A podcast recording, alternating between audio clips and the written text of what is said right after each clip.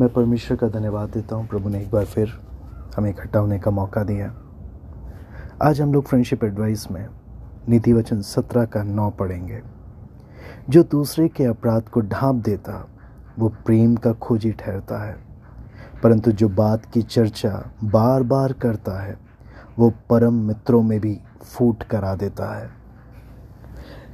यहाँ पर समझने की बात यह है कि परफेक्ट फ्रेंडशिप जैसी कोई चीज़ नहीं होती।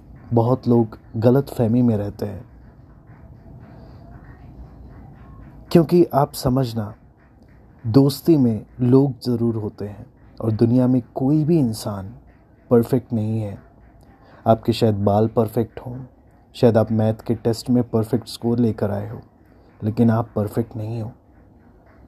परमेश्वर जानता है कि अच्छे से अच्छे दोस्तों में भी ऐसी कई चीज़ें होती हैं जो नहीं होनी चाहिए। कई बार जानबूझकर वो बातें कही जाती हैं जो दिल को चोट पहुंचाती हैं।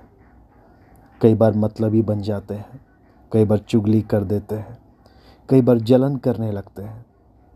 कभी आपकी गलती होगी, कभी आपके दोस्त की गलती होगी।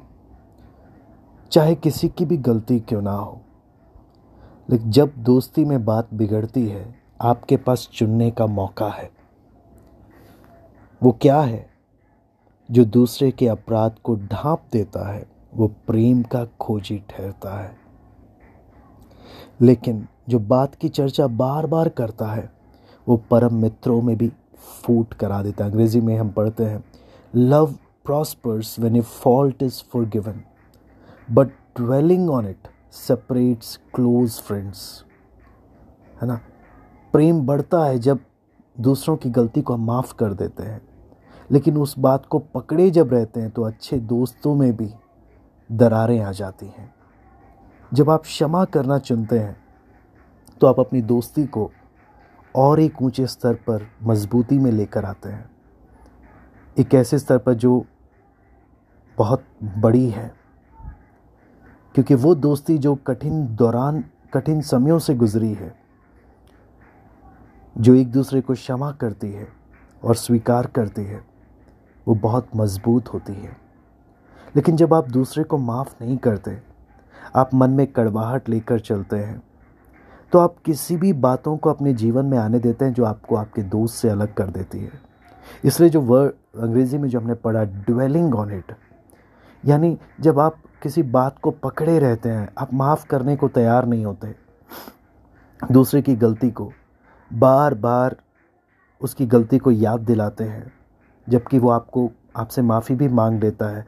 आप उसकी वही गलती उसे बार बार याद कराते हैं तो आपकी दोस्ती कभी टिकेगी ही नहीं। आपने और मैंने, हमें एक ने समझना है कि आप और मैं परफेक्ट नहीं हैं।